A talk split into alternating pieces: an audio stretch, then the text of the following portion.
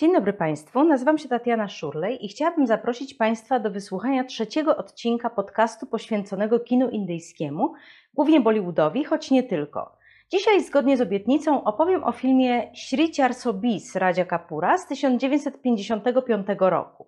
Jak już być może zdążyli Państwo zauważyć, mimo że do tej pory nagrałam zaledwie dwa odcinki, bywają filmy, które są równie interesujące jak reżyser, który je stworzył. Tak było na przykład w przypadku filmu Mughal-e-Azam, a są też takie, których wielkość zupełnie przyćmiła reżysera i zepchnęła go na drugi plan. I takim filmem jest na przykład Siole. Dzisiejszy odcinek będzie przypominał ten pierwszy, dlatego oprócz samego filmu opowiemy sobie też o Radziu Kapurze, który był postacią wyjątkową. Ponieważ jednak Radzi Kapur pojawi się jeszcze na tym kanale kilkukrotnie, bo jest to mój ulubiony indyjski twórca, nie chciałabym dzisiaj przedstawiać całej jego biografii, skoncentruję się jedynie na pewnym aspekcie jego twórczości, a o innych opowiemy sobie podczas omawiania kolejnych dzieł. Zapraszam!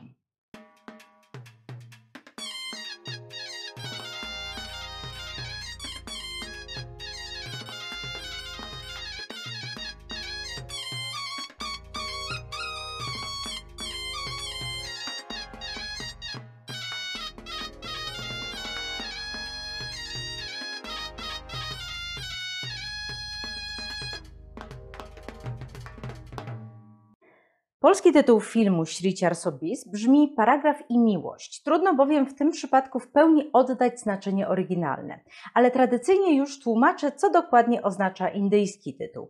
Otóż nawiązuje on do paragrafu czterysta dwadzieścia indyjskiego kodeksu karnego, który odnosi się do oszustw. Dlatego też w Indiach często oszustów określa się mianem Char Sobis, czyli czterysta dwadzieścia, i takie odniesienia możemy odnaleźć w wielu filmach. Char Sobisem jest na przykład Antoni Gonzalez z filmu Amar Akbar Anthony, o czym śpiewa w jednej z piosenek, ale nie tylko, bo jest to określenie dosyć popularne, więc zachęcam Państwa do zwrócenia na nie uwagi, bo ten numer nigdy nie pojawia się przypadkowo. Natomiast pierwszy człon tytułu, Shri, czasami występujący też jako Sri, a w wersji angielskiej zapisywany albo z podwójnym E, albo z I na końcu, jest wyrazem o znaczeniu honoryfikatywnym, który stawia się przed imieniem osoby darzonej szacunkiem.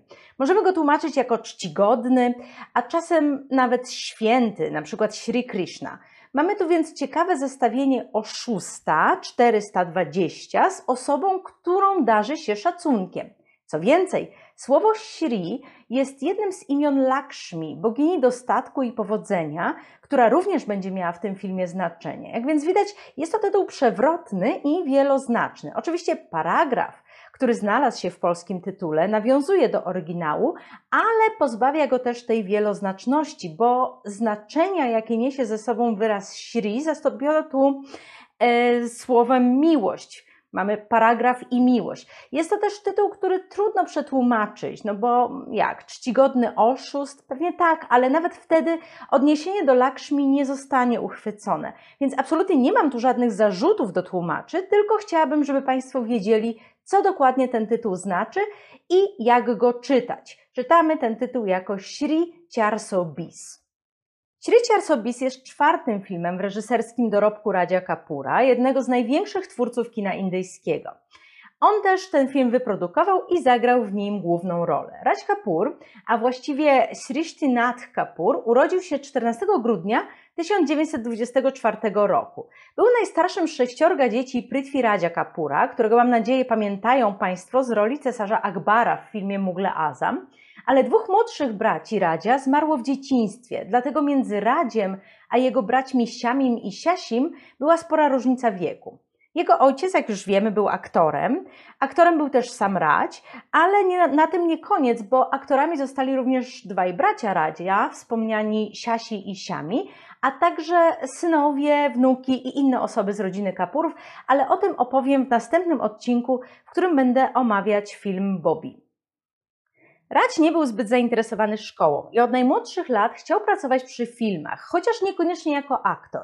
Bardziej pociągało go tworzenie muzyki i początkowo myślał o tego typu zajęciu, zwłaszcza że był muzycznie wykształcony i umiał grać na kilku instrumentach. Ale potem zaczął marzyć o produkowaniu i reżyserowaniu filmów, dlatego prawie od początku chciał mieć własne studio filmowe. Ojciec nie wiedział, na ile poważnie Radzi podchodzi do tego marzenia, bo widział, że do nauki syn wcale się nie przykłada, dlatego nie starał mu się niczego ułatwiać i chociaż dzięki kontaktom ojca udało się Radziowi zdobyć pracę przy kręceniu filmów, zaczynał od najniższego szczebla i nikt nie traktował go specjalnie. Radzi Kapur pojawił się na moment w kilku filmach. W tysiąc dziewięćset trzydziestym piątym zagrał w Inquilab Debakiego Bosa, w tysiąc dziewięćset czterdziestym trzecim wystąpił w dwóch dziełach: Gauri, Kidara Sharmy i Hamari Bhatt, M I Dharamsiego. W tysiąc dziewięćset czterdziestym trzecim zagrał w filmie Valmiki Bhaladziego Pendharkara, a w tysiąc dziewięćset czterdziestym siódmym nareszcie nastąpił przełom. Po dwóch kolejnych epizodycznych rolach w filmach Chittor Vijay i Dil Ki Rani Mohana Sinhy w tym samym tysiąc dziewięćset czterdziestym siódmym roku Radzi otrzymał w końcu pierwszoplanową rolę w filmie Neel Kamal, czyli Błękitny Lotos w reżyserii Kidara Sharmy, w którym wystąpił razem z Madhubalą. Anegdota mówi, że rolę tę zawdzięcza nieprzyjemnemu zbiegowi okoliczności. Pracując wcześniej dla Kidara Sharmy jako klapser, Radzi zachowywał się na planie jak gwiazda i przed każdym użyciem klapsu układał sobie fryzurę i stawał przed kamerą.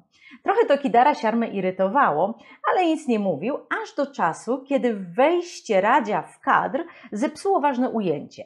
Wtedy rozzłoszczony reżyser wymierzył mu siarczysty policzek. Później zaczął żałować swojego wybuchu, bądź co bądź Radzi był synem wielkiego Prithviradzia, a poza tym Sharma twierdził też, że długo nie mógł zapomnieć przerażenia i urazy, jaka odmalowała się na twarzy Radzia po tym jego wybuchu i dość brutalnym akcie. I dlatego, chcąc zagłuszyć wyrzuty sumienia, Kidar Sharma dał Radziowi rolę, a młody aktor zainwestował zaoszczędzone i zarobione pieniądze w wytwórnię R K Films, która powstała już w tysiąc dziewięćset czterdziestym ósmym roku, chociaż początkowo wyglądała dosyć skromnie, bardziej jak małe biuro. W tym samym roku Radzi Kapur nakręcił swój pierwszy film Ag, czyli Ogień. Film wprawdzie nie stał się kasowym przebojem, ale utrzymał się na ekranach przez szesnaście tygodni, co było bardzo dobrym wynikiem, zwłaszcza dla dzieła debiutanckiego i dosyć mrocznego, bo Ag takim filmem był. Na prawdziwy sukces nie trzeba było jednak długo czekać i okazał się nim film Barsat, czyli Deszcz, z tysiąc dziewięćset czterdziestego dziewiątego roku. Filmowi temu wytwórnia Radzia Kapura zawdzięcza też swoje pierwsze logo, przedstawiające omdlewającą bohaterkę w ramionach bohatera. Lata pięćdziesiąte nazywane są często złotą erą kina indyjskiego, a filmy, które wówczas powstawały, nierzadko bywały doceniane za granicą i również filmy komercyjne, warto o tym pamiętać. I tak na przykład dwa dzieła Radzia Kapura, Awara, czyli Włóczęga z tysiąc dziewięćset pięćdziesiątego pierwszego roku i But Polish, czyli Czyści buty z tysiąc dziewięćset pięćdziesiątego czwartego były nominowane do Złotej Palmy w Cannes. Tu mała uwaga, reżyserem But Polish był Prakash Arora, ale Radzi Kapur go wyprodukował, a film ten jest tak mocno kapurowski, można powiedzieć, że często to Radzia Kapura uważa się za jego twórcę. Podobnie jest z filmem Ach i Dziak Tera Ho, czyli jak podaje film web Łapać złodzieja, bo i one zostały jedynie wyprodukowane przez Radzia Kapura, który w nich owszem zagrał, ale często zapomina się o tym, że nie on jest ich reżyserem. Indyjskie filmy tamtego okresu zainspirowane były włoskim neorealizmem i często były społecznie zaangażowane. Jednak różnica między filmami Radzia Kapura a innymi dziełami, jakie wtedy powstawały w Indiach, polegała na tym, że nawet jeśli i jego filmy były społecznie zaangażowane, Radzi Kapur tworzył przede wszystkim dzieła dostarczające widzom rozrywki, wprowadzając poważne elementy jakby mimochodem. Filmy Kapura opowiadają więc przede wszystkim o romantycznej miłości, która musi pokonać wiele przeszkód, by wreszcie zaistnieć. Wyróżniają się też znakomitą muzyką i sporą, nawet jak na warunki indyjskie, ilością piosenek. Warto też pamiętać, że oprócz Radzia Kapura do największych gwiazd ekranu tego okresu zalicza się Dilipa Kumara, którego też już spotkaliśmy przy okazji filmu Mughal-e-Azam, i Deva Ananda. Wprawdzie wszyscy troje nigdy nie mieli okazji wystąpić razem przed kamerą, ale prywatnie się przyjaźnili. O ile jednak Dev Anand i Dilip Kumar byli przede wszystkim aktorami, Radzi Kapur, jak już wiemy, spełniał się też na innych polach jako reżyser i producent. Raj Kapur zasłynął jako innowator, przenosząc na rodzimy ekran elementy podpatrzone u zachodnich artystów, przede wszystkim, podobnie jak inni indyjscy twórcy, u włoskich neorealistów, ale też na przykład u Franka Capry, którego film Ich noce był zresztą ulubionym dziełem Kapura. W tysiąc dziewięćset pięćdziesiątym drugim roku odbył się Międzynarodowy Festiwal Filmowy w Bombaju, na którym Raj Kapur miał okazję spotkać między innymi Cesare Zavattiniego, Roberto Rosselliniego i Vittorio De Sica, i to oni przede wszystkim przekonali go, żeby częściej wykorzystywał wspaniałe indyjskie słońce i kręcił poza studiem. Kapur zastosował się do tych rad, bo zresztą y, on już wcześniej to robił i na przykład jako pierwszy pokazał na ekranie y, piękno kaszmirskich krajobrazów, które stały się ikoną indyjskiego kina i zawsze miały się pojawiać w romantycznych opowieściach.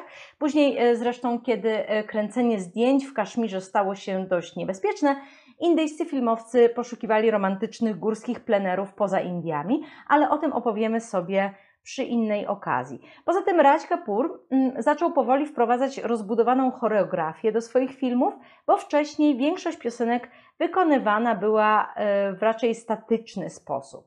Shri Char Sobis wprawdzie jest kręcony przede wszystkim w studio, ale i tutaj odnajdziemy zdjęcia w plenerze i na przykład, co ciekawe, nakręcenie kilkuminutowej finałowej sceny, w której bohater odchodzi z miasta, zajęło podobno aż trzy dni, bo Raj Kapur długo nie mógł znaleźć chmur o odpowiednim kształcie. Ekipa więc, która miała kręcić tę scenę w Kandali, szukając odpowiedniego nieba, dojechała aż do Uti, ale wreszcie udało się natrafić na takie chmury jak trzeba i scena została nakręcona. Oprócz wymienionych przeze mnie zagranicznych twórców, którymi inspirował się Raj Kapur, ważną dla niego postacią był również Charles Chaplin, z którym Raj Kapur zresztą się spotkał w Szwajcarii w tysiąc dziewięćset pięćdziesiątym piątym roku. Chaplin zafascynował Kapura nie tylko jako aktor, ale też jako sama postać ekranowa, którą stworzył.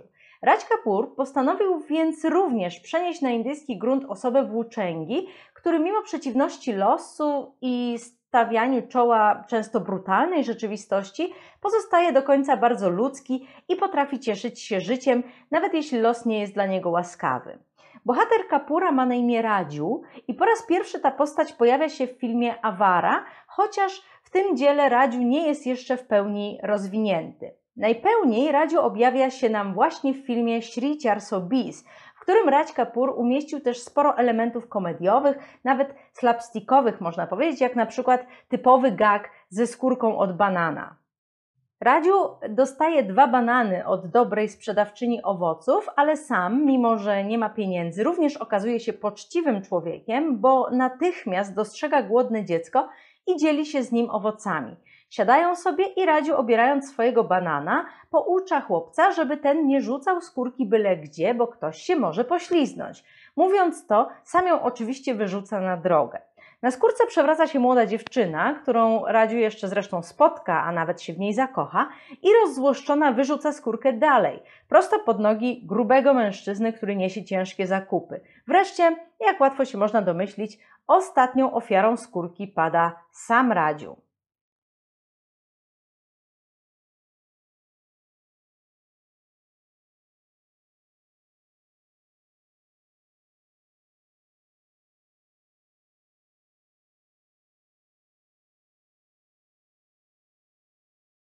Wzorowany na postaci Chaplina bohater Kapura różni się jednak od pierwowzoru kilkoma elementami. Przede wszystkim, nawet jeśli Radziu jest przerysowany i zabawny, co widać też na przykład w scenie gaszenia pożaru w pralni, nie zostaje on pozbawiony cech amanta i nadal najważniejsze jest dla niego zdobycie ukochanej kobiety. W odróżnieniu od Charliego, Radziu jest też typem, który się kobietom podoba, mimo tego, że ma na sobie stare, zniszczone ubranie i zachowuje się czasami śmiesznie. W związku z tym także humor prezentowany przez Kapura jest nieco inny niż ten w wydaniu amerykańskim, opierając się bardziej na słowach, a nie na przerysowanym wyglądzie, chociaż w Shri Char Sobis, jak już mówiłam, tych zabawnych gagów nieco umieszczono. Elementy stroju głównego bohatera wyraźnie zostały zapożyczone od postaci Charliego, stając się jednak kolejnym wyrazem krytyki Jeszcze do tego wrócę. Strój bohatera ma w każdym razie głębsze znaczenie niż tylko chęć dodania komizmu postaci, bo jest to też strój europejski, a więc pod pewnymi względami obcy. Musimy pamiętać, że lata pięćdziesiąte to czasy, w których Indie od niedawna cieszą się niepodległością, więc silne są tu ciągle pewne elementy niechęci do tego, co zachodnie, bo utożsamiane z tym, co kolonialne. Czaplinowska postać stworzona przez Kapura pojawiła się w filmach Awara, Shri Char Sobis i Jak Tera Ho, ale jej elementy można odnaleźć także w filmie Dziś deśmy Ganga Behtihe, czyli Kraj, w którym płynie Ganges. W przeciwieństwie do Charliego jednak, bohater Kapura nieco się zmienia w kolejnych dziełach, więc nie możemy traktować Radziu jako tej samej postaci, która w następnych filmach zostaje wrzucona w inną rzeczywistość i być może dlatego wielu krytyków zarzucało Kapurowi zbytni sentymentalizm i przesadny romantyzm, nie myśląc o tym, że Kapur nigdy nie zamierzał całkowicie kopiować Charlie'ego, a tylko zainspirował się w pewnym stopniu tą postacią, co zresztą w późniejszym czasie zarzucił. Radziu po raz ostatni pojawia się w filmie Mera Naam Joker, czyli Smutny Błazen z tysiąc dziewięćset siedemdziesiątego roku, który jednak nie odniósł spodziewanego sukcesu. Film opowiada o trzech epizodach z życia cyrkowego klauna zranionego przez trzy kobiety. Wykorzystany został tutaj motyw błazna, który mimo złamanego serca musi rozśmieszać publiczność.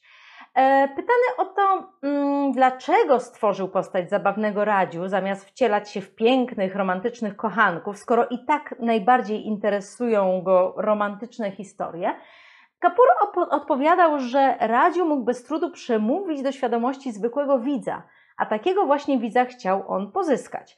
Pragnął pozostać zwyczajnym człowiekiem, którego trapią problemy prostych ludzi, aby w ten sposób stworzyć postać bardzo bliską masowemu indyjskiemu odbiorcy. Raj Kapur nie ukrywał, że nie chce tworzyć kina głęboko intelektualnego, tylko pragnie swojego widza bawić i wzruszać. I trzeba przyznać, że naprawdę świetnie to potrafił robić. Jak wspominał Dilip Kumar, Raj Kapur żartował sobie nawet, że kiedy Dilip pojawia się w miejscu publicznym, otaczają go piękne, zafascynowane nim kobiety, a kiedy Raj Kapur się dokądś udaje, największy zachwyt wzbudzał biedaku. Ale to właśnie możliwość sprawienia radości tym ludziom interesowała go najbardziej. Chęć przemówienia do zwyczajnego widza, rozbawienia go, ale i pouczenia widać bardzo dobrze w Shri Char Sobis. Ponieważ jednak film ten ma moralne przesłanie, Radzi Kapur nie mógł pozwolić swojemu bohaterowi na czerpanie radości z życia na ulicy. O ile zatem, znowu, Czaplinowski Charlie nie rezygnuje z życia włóczęgi, bohater Radzia Kapura korzysta z szansy stania się porządnym obywatelem, na co nie bez wpływu pozostaje uczucie do kobiety i jej starania, żeby zrobić z niego przykładnego członka społeczeństwa. Jest to zresztą bardzo ciekawe, bo w filmach Radzia Kapura, nie tylko tych, których bohaterem jest wzorowany na Charlim Radziu, ale i pozostałych, uderzający jest fakt, że to kobieta bardzo często walczy o swojego ukochanego mężczyznę, który pozostaje bierny, bądź też poddaje się temu, co go w życiu spotyka. W Shri Char Sobis to zatem ukochana Radziu Vidya musi go uratować, bo bez niej Radziu nie da sobie rady. Vidya czyni to zresztą dwukrotnie. Najpierw ratuje Radziu dosłownie, wyciągając go z morza, a później to jej cechy charakteru i postawa życiowa, jaką prezentuje, sprowadzają go ze złej drogi, na jaką bohater wkroczył. We wszystkich filmach opowiadających o losach Radziu podkreślony zostaje też fakt, że do życia na ulicy zmusiły go okoliczności, podczas gdy Charlie nie tłumaczy się widzowi ze swojego pochodzenia. Zarówno Charlie, jak i Radziu, zwłaszcza w Shri Char Sobis, są też obcymi przybyszami trafiającymi do dużego, groźnego miasta. O ile jednak Charlie pozostaje w konflikcie z systemem społecznym i obowiązującymi normami, Radziu nigdy nie staje się outsiderem, ponieważ tak naprawdę nigdy do końca nim nie był.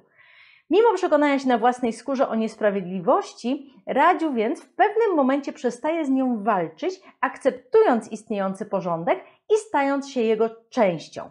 Więc podczas gdy Charlie jest ofiarą społeczeństwa, Radziu staje się w pewnym momencie jego częścią. No, ale chyba już czas na to, żebym powiedziała Państwu pokrótce, czego dotyczy historia przedstawiona w Shri Char Sobis. Bohaterem jest nieco naiwny, chociaż wykształcony młodzieniec, który przybywa do Bombaju w poszukiwaniu pracy i lepszego życia. Na miejscu spotyka żebraka, który jako jedyny ma wystarczająco dużo czasu dla przybysza, bo inni ludzie naokoło są zabiegani, i postanawia powiedzieć mu coś więcej o mieście. Niestety wizja, jaką biedak roztacza przed Radziu, nie jest zbyt wesoła. Mężczyzna ten twierdzi bowiem, że Bombaj to miasto, w którym uczciwy człowiek może być najwyżej żebrakiem, a bogacą się tylko oszuści. Radziu poznaje też sprzedającą owoce starszą kobietę, która pełni w filmie rolę kochającej matki. Wkrótce też jednak bohater wikła się w konflikt reprezentowany przez dwie inne, młode kobiety. Jedną z nich jest uboga nauczycielka Widya, w której Radziu się zakochuje, a która najpierw uważa go za zwykłego włóczęgę, ale szybko odkrywa, że Radziu jest tak naprawdę dobrym, porządnym człowiekiem, dlatego po początkowej niechęci Widya szybko zaczyna odwzajemniać uczucia bohatera. Drugą z kobiet jest bogata Maja, spędzająca wieczory w klubach.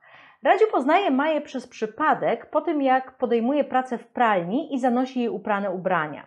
Maja odkrywa talent Radziu do gry w karty, więc postanawia wykorzystać go do zdobycia pieniędzy. Głównym czarnym charakterem jest w filmie bogaty i wpływowy biznesmen Seth Sonaciand Dharmanand. Radziu spotyka Setha już w drodze do Bombaju, kiedy nie mogąc złapać okazji, udaje, że zemdlał.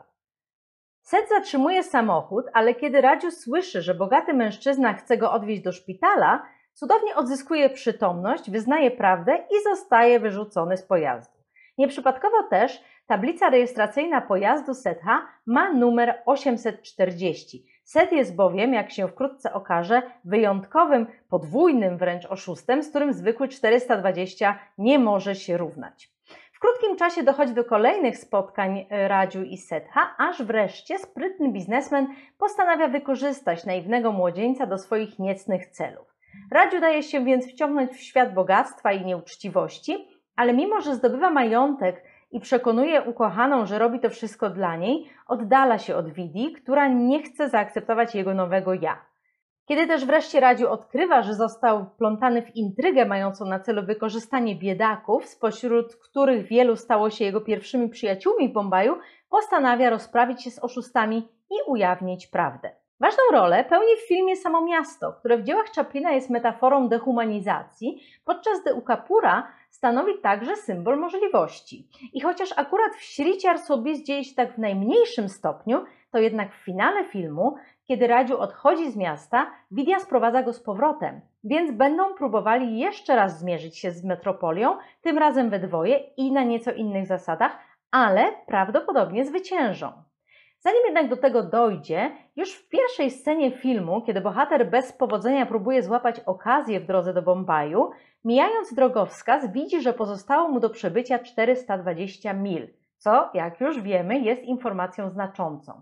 Na miejscu, za każdym razem, gdy Radziu zostaje okradziony lub w inny sposób poniżony przez mieszkańców wielkiego miasta, spotyka na swojej drodze wspomnianego żebraka, który podsumowuje wszystkie te nieprzyjemne przygody gorzkimi stwierdzeniami na temat okrutnej natury Bombaju.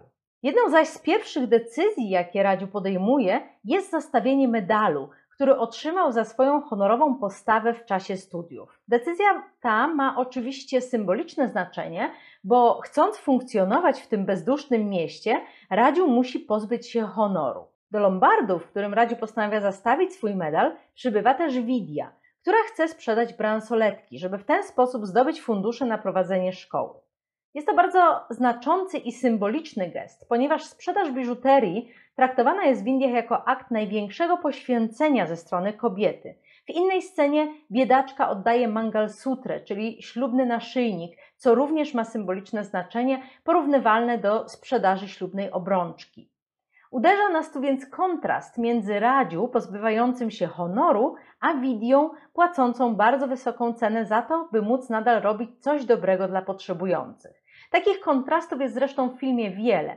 Kiedy bohater przybywa do Bombaju, widzimy ruchliwe ulice i zabieganych ludzi, ale też szybko dostrzegamy bardziej przyjazną sferę, niemal wiejską, związaną z zaułkami zamieszkanymi przez ludzi, którzy podobnie jak Radziu przybyli do Bombaju w poszukiwaniu lepszego życia. W odróżnieniu od złodziei, którzy oszukują i okradają Radziu, a także bezdusznych, bogatych mieszkańców metropolii, wieśniacy są biedni, ale dobrzy, więc wśród nich nie trzeba się niczego bać, najwyżej samej biedy. Miasto jest zatem bezduszne, ale ludzie, którzy podobnie jak Radziu przybyli z prowincji, okazują się być inni niż reszta, dobrzy i niezepsuci. Bombaj ma specyficzne znaczenie dla indyjskiej kultury, gdyż podobnie jak Kalkuta, jest to miasto bardzo mocno związane z kulturą brytyjską, a więc uchodzi za nie w pełni indyjskie. I o ile Kalkuta pełni obecnie w kinie bollywoodzkim nieco inną rolę, Bombaj jawi się też bardzo często jako miasto bezduszne również w tym sensie, że nie łączy się z żadnym ważnym kulturowo czy religijnie miejscem lub obrzędem. Więc filmy osadzone w Bombaju często pozbawione są sfery duchowej czy elementów silnie zakorzenionych w tradycji. Oczywiście czasami w filmach tych odnajdziemy nawiązania do święta ku czci boga Ganesi, hucznie tu obchodzonego, tak jak w Kalkucie pojawi się zwykle Durga Puja, czyli święto bogini Durgi, jednak zaskakująco często miasta te są anonimowe, z powracającym wizerunkiem dworca czy wręcz morza, podkreślającego fakt, że są one bardziej przystankiem lub też celem podróżnych przybywających z innych części Indii niż miejscem związanym z tradycją. Są to też miasta, w których przybysz może szukać szczęścia, ale zdobycie pozycji jest tu dosyć trudne, bo to miejsca, w których tylko najbardziej agresywni dają sobie radę. Jeśli popatrzymy na bardziej współczesne dzieła, to zauważymy, że ten trend trwa do teraz, bo w Bombaju rozgrywają się zwykle filmy o mafii, a także o agresywnych korporacjach lub o slumsach, więc z drugiej strony o ludziach, którym się nie powiodło. Shri Char Sobis jest filmem dość mocno politycznie zaangażowanym, oczywiście jak na dzieła Radzia Kapura, bo twórca ten nie interesował się zbytnio polityką, czy też zawsze wolał pozostawać pośrodku, nie tworząc filmów zaangażowanych, bo uważał, że popularne kino nie temu powinno służyć. Jednym jednak z największych przyjaciół i mentorów Radzia Kapura był Khwaja Ahmad Abbas. Obaj mężczyźni stanowili zadziwiający duet, bo o ile Radzia Kapura interesowały miłosne opowieści i dzieła jak najbardziej rozrywkowe, Abbas był bardzo silnie zaangażowany w politykę. Khwaja Ahmad Abbas, znany jako K A Abbas, był reżyserem, pisarzem, dziennikarzem i autorem scenariuszy, jednym z pionierów indyjskiego neorealizmu, czy też tak zwanego parallel cinema, kina niekomercyjnego, docenianego na zagranicznych festiwalach. Abbas napisał scenariusze do kilku filmów Radzia Kapura, między innymi do Shri Char Sobis, i stworzył też scenariusz jedynego indyjskiego filmu, który dotychczas zdobył Złotą Palmę, a mianowicie Nitya Nagar, y, Miasto na dole, Chetana Ananda z tysiąc dziewięćset czterdziestego szóstego roku. Raj Kapur, jak już wiemy, nie był zbyt oczytanym człowiekiem i nigdy nie chciał tworzyć intelektualnego kina. Uważał, że ludzie idą na film, żeby się dobrze bawić, a nie po to, żeby słuchać umoralniających kazań. Wydawałoby się więc, że tych dwóch artystów nie powinno nic ze sobą łączyć, bo Abbas był przeciwieństwem Kapura również w tej kwestii. Poza tym, podczas gdy Abbas był zagorzałym marksistą, który odrzucał wiarę, Raj był człowiekiem bardzo religijnym, o czym świadczy na przykład fakt, że wszystkie filmy Kapura rozpoczynają się od wizerunku Prithviradzia modlącego się do Siwy, chociaż w Shri Char Sobis akurat wykorzystano nie recytację Prithviradzia, a fragment piosenki z filmu Awara, ale również oczywiście dotyczący Siwy. A jednak Raj Kapur i Khwaja Ahmad Abbas przyjaźnili się bardzo i współpracowali ze sobą. I właśnie wpływy Abbasa najpełniej widać w filmie Shri Char Sobis, który można odczytywać jako pewnego rodzaju krytykę zachłyśnięcia się wolnością, czy też krytykę optymizmu charakteryzującego epokę Nehru, jaka nastała po uzyskaniu niepodległości. Oczywiście twórcy filmu nie atakują tutaj polityki jako takiej, ale film jest krytyką bardzo mocno wymierzoną w kapitalizm, utożsamiony z niegodziwym setchem, wzbogacającym się kosztem bezbronnych biedaków, których oszukuje. Shri Char Sobis jest jednocześnie dziełem bardzo głęboko patriotycznym. Z filmu tego pochodzi jedna z najsłynniejszych piosenek, jakie kiedykolwiek powstały w Indiach, czyli utwór Mera Juta Hai Japani, co znaczy moje buty są z Japonii. Zmierzający do Bombaju Radziu wesoło śpiewa Mera Juta Hai Japani, tak, moje buty są z Japonii, Ye Patlun Inglistani, czyli te spodnie są angielskie, Sarpar Lal Topi Rusi, na głowie czerwony rosyjski kapelusz, Pirbi Dil Hai Hindustani, ale mimo to serce jest indyjskie.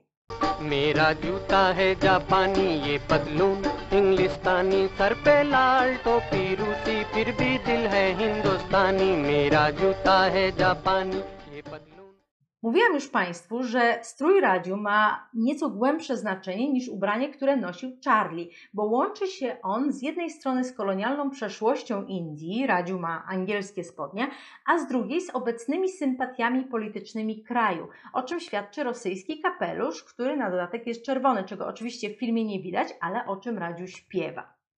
W jednej ze scen filmu Radziu zostaje skonfrontowany z Sethem, który wygłasza polityczne przemówienie, podkreślając, że jest prawdziwie indyjskim patriotą, bo ma na sobie jedynie stroje wykonane w Indiach. Seth nawiązuje tutaj do ruchu Swadeshi, popularnego w czasie, gdy Indie próbowały obalić rządy kolonialne i popierającego jedynie rodzimą produkcję.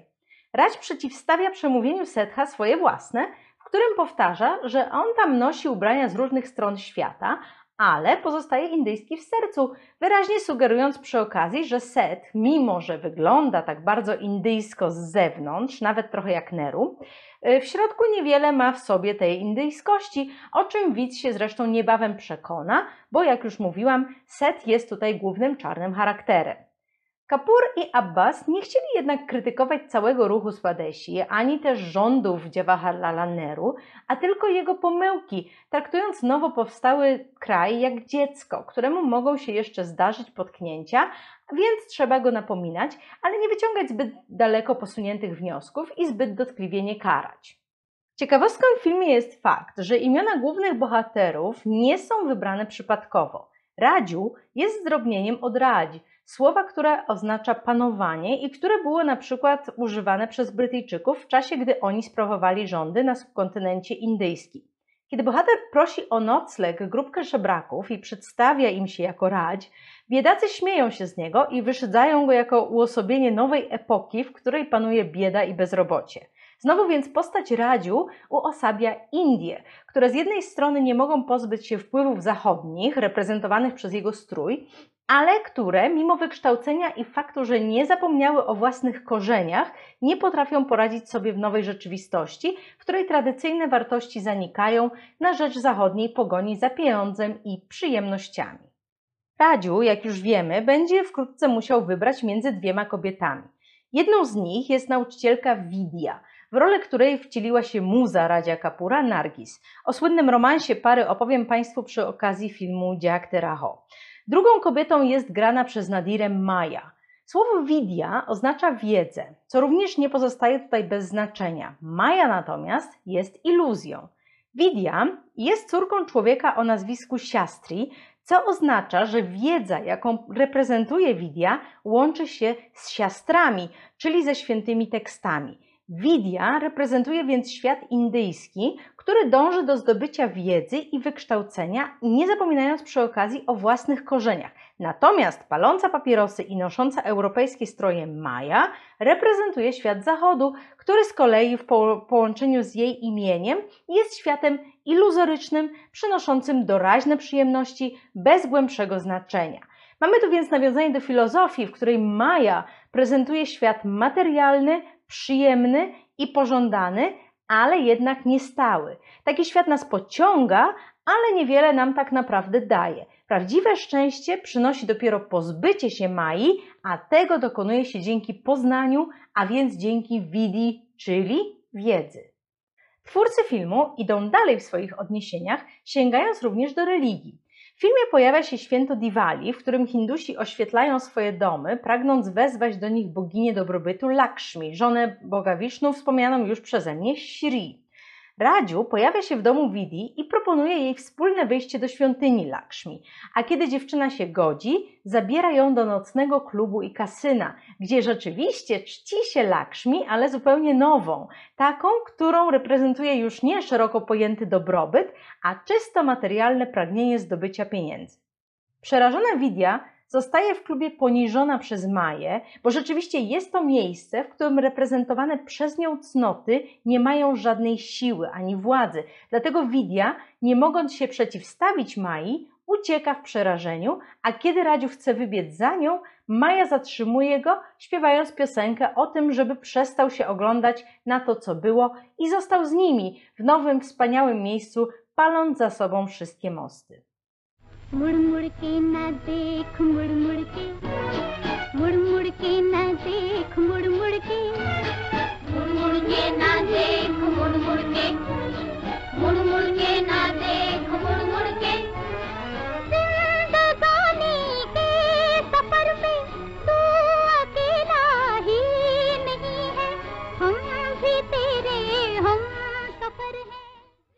I znowu mamy tu do czynienia z zestawieniem dwóch kontrastów, bo gdy pijany Radziu wraca jeszcze tej samej nocy do domu Widzi i pokazuje jej, ile ma pieniędzy, ona go od siebie odpycha. Urażony Radziu odchodzi, ale okazuje się, że Widya tylko pozornie jest zimna, bo tak naprawdę ona nadal kocha Radziu, o czym świadczy kolejna piosenka, wykonana tym razem przez duszę Widyi, która nawołuje Radziu, by odwrócił się i spojrzał na nią i zawrócił ze ścieżki, jaką obrał. O ile więc Maja nie kazała mu się odwracać, tylko pozostać na to, co było, tylko pozostać razem z nimi, Widya każe mu się właśnie odwrócić i tym samym zawrócić z tej złej drogi.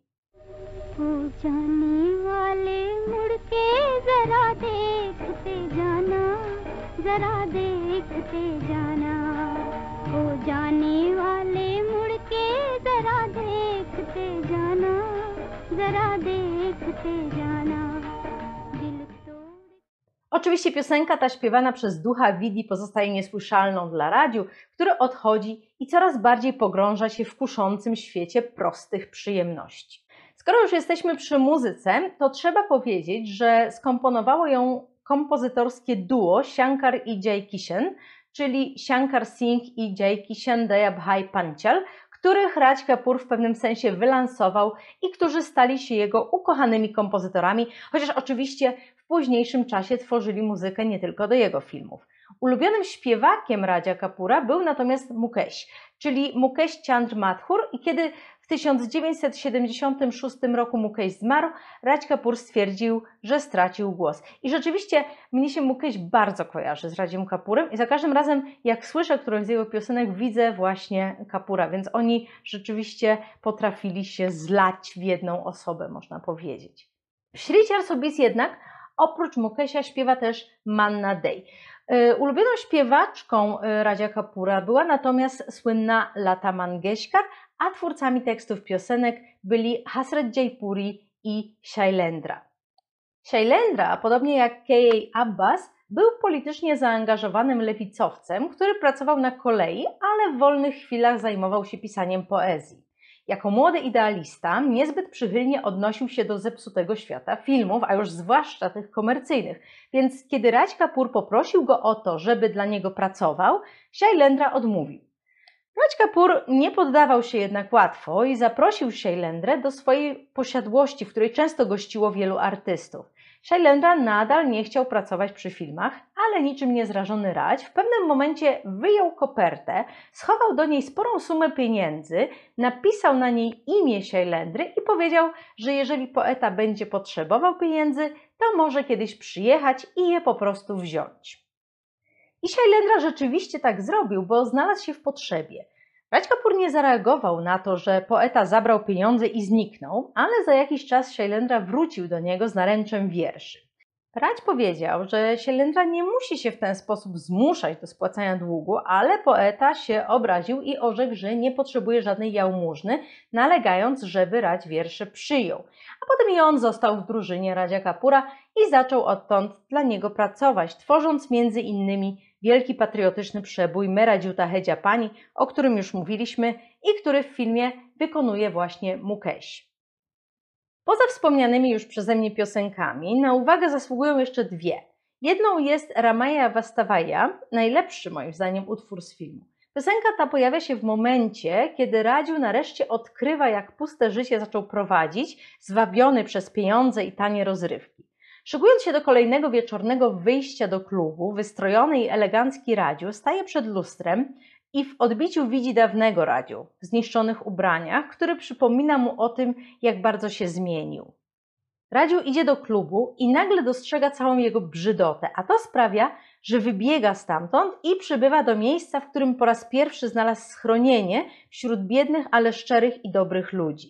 Tytuł Ramaya Vastavaya pochodzi z języka Telugu i znaczy tyle, co Rama przybędzie. Odnosi się więc do boga Ramy, bądź też do jego królestwa, czyli Ramrajya, którego gorącym orędownikiem był Mahatma Gandhi. Znowu więc mamy tutaj zestawienie British Raj, czyli tego panowania brytyjskiego, z Ramrajya Gandhiego, w którym wszyscy mieli mieć równe prawa, niezależnie od swojego statusu społecznego. Dlaczego jednak tytuł piosenki zaczerpnięto z języka Telugu? Miało to być ponoć podziękowanie dla publiczności ze stanu Andhra Pradesh, którego językiem urzędowym jest Telugu, a w którym bardzo ciepło przyjęto film Ach z tysiąc dziewięćset pięćdziesiątego trzeciego roku. Był to jeden z dwóch ukochanych filmów Kapura, chociaż nie on wyreżyserował Ach, a Radzia Nawaty. Film ten jednak zupełnie się nie spodobał indyjskim widzom, z wyjątkiem mieszkańców stanu Andhra Pradesh właśnie. W dwa tysiące czternastym roku wcześniejszy stan Andhra Pradesh podzielił się i powstał tam również stan Telangana, dlatego ta mapa wygląda troszeczkę inaczej, ale w czasie, gdy na ekrany wszedł film Ach, był to jeszcze jeden stan, więc w taki sposób to zaznaczyłam, żeby łatwiej było to zobaczyć. Drugą z piosenek, o których chciałabym wspomnieć, jest Pyar Hua Ikrar Hua, w której rzęsiste opady deszczu informują widza o miłości między parą bohaterów. Pyar hua, ikrar hua hai, pyar se phir kyun darta hai dil, kehta hai dil, raasta mushkil, maloom nahi hai kahan manzil, pyar hua. Jest to kolejny, bardzo ikoniczny element kina indyjskiego, o którym należy pamiętać. Deszcz ma w Indiach inne znaczenie niż na przykład w Polsce i często łączy się go z miłością, dlatego zwykle takie opady następują w momentach, w których twórcy chcą dać widzom do zrozumienia, że oto bohaterowie zaczynają czuć do siebie coś więcej. Takie podejście do deszczu wynika ze specyfiki indyjskiego klimatu. W czasie pory deszczowej następowało przyjemne ochłodzenie, ustawały prace w polu, karawany wracały do domów. Jest to więc czas sprzyjający miłości i tak się deszcz często opisywało w poezji. Proszę więc również na to zwrócić uwagę, jak będą Państwo oglądali indyjskie filmy, także te nowsze. Deszcz albo czasem i ciemne burzowe chmury w tle to jest bardzo często zwiastun namiętności. Nie zawsze, wiadomo, ale przeważnie.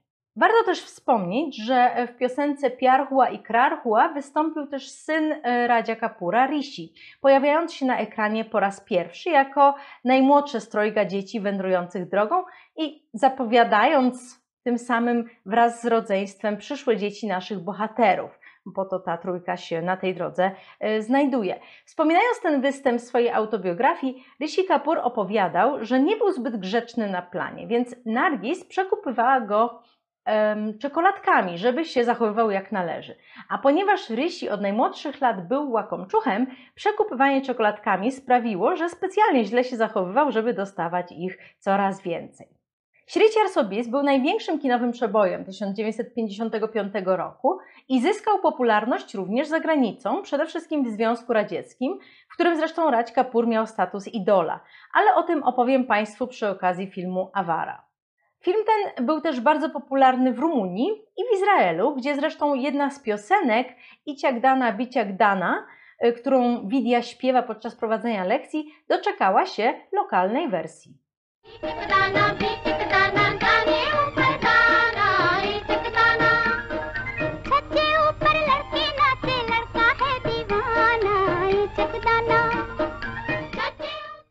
Raj Kapur kręcił filmy do późnych lat osiemdziesiątych. Został uhonorowany między innymi nagrodą imienia pioniera kina indyjskiego Dada Sahiba Phalke, która jest najwyższym wyróżnieniem dla ludzi związanych z indyjską branżą filmową. Podczas ceremonii wręczenia nagrody Raj Kapur, który cierpiał z powodu astmy, niestety zasłabł i już nie odzyskał przytomności. Zmarł drugiego czerwca tysiąc dziewięćset osiemdziesiątego ósmego roku. Popularność filmów Radzia Kapura polegała na łączeniu kina rozrywkowego z niezbyt nachalnym moralnym przesłaniem. I podczas gdy reżyserzy tacy jak Satyajit Ray tworzyli kino artystyczne, Raj Kapur wpisuje się oczywiście w nurt kina popularnego, chociaż niepozbawionego wyrazistego stylu, który sprawia, że od razu widać jego rękę w poszczególnych opowieściach. Raj Kapur był też pierwszą prawdziwą supergwiazdą, której przez cztery dekady nikt nie potrafił dorównać popularnością, aż do czasów Amitabha Bachchana. Ostatnim filmem Kapura była Henna, którą dokończyli jego synowie Rishi i Randhir. Film wszedł na ekrany w tysiąc dziewięćset dziewięćdziesiątym pierwszym roku. W tysiąc dziewięćset dziewięćdziesiątym drugim roku z kolei powstał film Radziu Bangaja Gentleman, czyli Radziu stał się dżentelmenem, który został zainspirowany Shri Char Sobis. Reżyserem filmu był Aziz Mirza, a producentem G P Sippy, który, jak mam nadzieję Państwo pamiętają, był także producentem słynnego Siole. Stąd prawdopodobnie wzięło się zabawne nawiązanie do Siole w filmie Radziu Bangaja Gentleman. Jeden z komicznych bohaterów filmu bowiem ma w pokoju ołtarzyk z gabarem Sinhem. W rolę Radziu wcielił się tutaj Shah Rukh Khan, ale w przeciwieństwie do bohatera granego przez Radzia Kapura, nowy Radziu, czy raczej Radź, nie jest postacią komiczną. Przywdziewa on wprawdzie strój wzorowany w pewnym stopniu na Radziu Kapura, a także na Charlim, bo w przeciwieństwie do Radziu z Shri Char Sobis, Radź z Radziu Bangaja Gentleman ma też laseczkę, ale dzieje się tak jedynie w tytułowej piosence. Strój głównego bohatera, jego kapelusz i laskę należy tu więc traktować przede wszystkim jako żart. Chcąc jednak bardziej utrzymać ducha oryginalnego filmu, twórcy wprowadzili do swojego dzieła postać Dziaja, granego przez Nanę Patekara. Dziaj łączy w sobie cechy kapurowskiego włóczęgi Radziu i żebraka, który w Shri Char Sobis był przewodnikiem głównego bohatera po Bombaju. Nana Patekar był zresztą za tę rolę nominowany do nagrody Filmfare. Widać już więc pierwszą różnicę między filmem z roku tysiąc dziewięćset pięćdziesiątego piątego a tysiąc dziewięćset dziewięćdziesiątego drugiego. W filmach nowego typu bohater nie powinien być śmieszny, chyba że się na moment zapomina i wygłupia w piosence, a elementy komediowe łączą się z innymi bohaterami, których zresztą w filmie Radziu Bangaja Gentleman jest sporo. Nie jest to jedyna różnica, bo w przeciwieństwie do bohatera Radzia Kapura, który mimo wykształcenia pracował w pralni, współczesny Radziu gardzi pracą fizyczną, podkreślając, że jest człowiekiem wykształconym, więc nie powinien się zniżać do tego typu zajęć. I nawet jeśli skruszony stwierdza później, że niepotrzebnie zadzierał nosa, nie podejmuje żadnego tego typu niegodnego w swoim mniemaniu zajęcia. Nie jest też tak naiwny jak Radziu z Shri Char Sobis, przez co wydaje się bardziej zarozumiały. W Radziu Bangaja Gentleman więcej miejsca poświęca się za to religii, bo Radź często się modli do boga Siwy. Może to być nawiązanie do wspomnianego przeze mnie początku każdego z filmów Radzia Kapura, w których Prithviraj Kapur również modli się do Siwy właśnie, ale znowu modlitwy Radzia z Radziu Bangaja Gentleman są bardziej agresywnymi wymówkami skierowanymi do boga, który nie chce dać bohaterowi tego, co mu się jego zdaniem należy. W Bombaju Radź poznaje Renu, graną przez Juhi Chawlę, dzięki której otrzymuje pracę w dużej firmie konstrukcyjnej, bo Radziu jest inżynierem. I ten fakt również można w pewnym sensie traktować jako nawiązanie do twórczości Radzia Kapura, bo to znowu kobieta pomaga bohaterowi w czymś, z czym sam nie był sobie w stanie dać rady.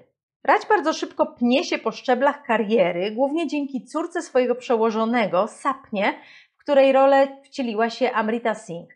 Sapna, której imię oznacza marzenie albo sen, zakochuje się w Radziu i postanawia go zdobyć, a zazdrosny pracownik firmy, który stracił pozycję przez nagły awans Radzia, knuje intrygę mającą go pogrążyć.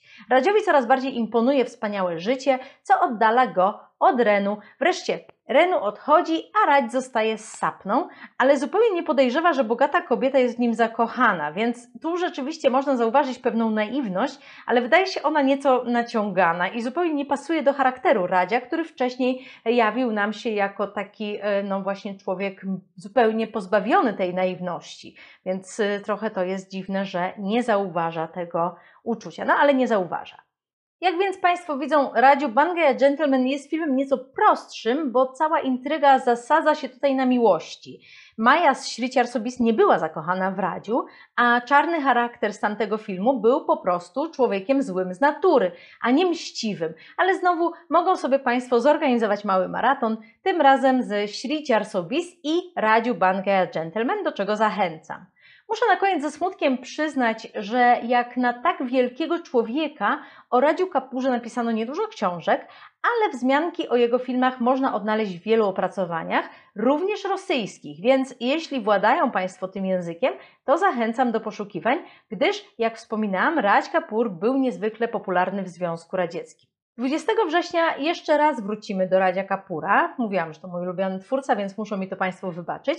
I tym razem opowiemy sobie o filmie Bobby, który miał premierę dwudziestego ósmego września tysiąc dziewięćset siedemdziesiątego trzeciego roku. Proszę więc go sobie obejrzeć, jeśli wolą Państwo słuchać o filmach znanych, a ja już dzisiaj dziękuję. Do usłyszenia.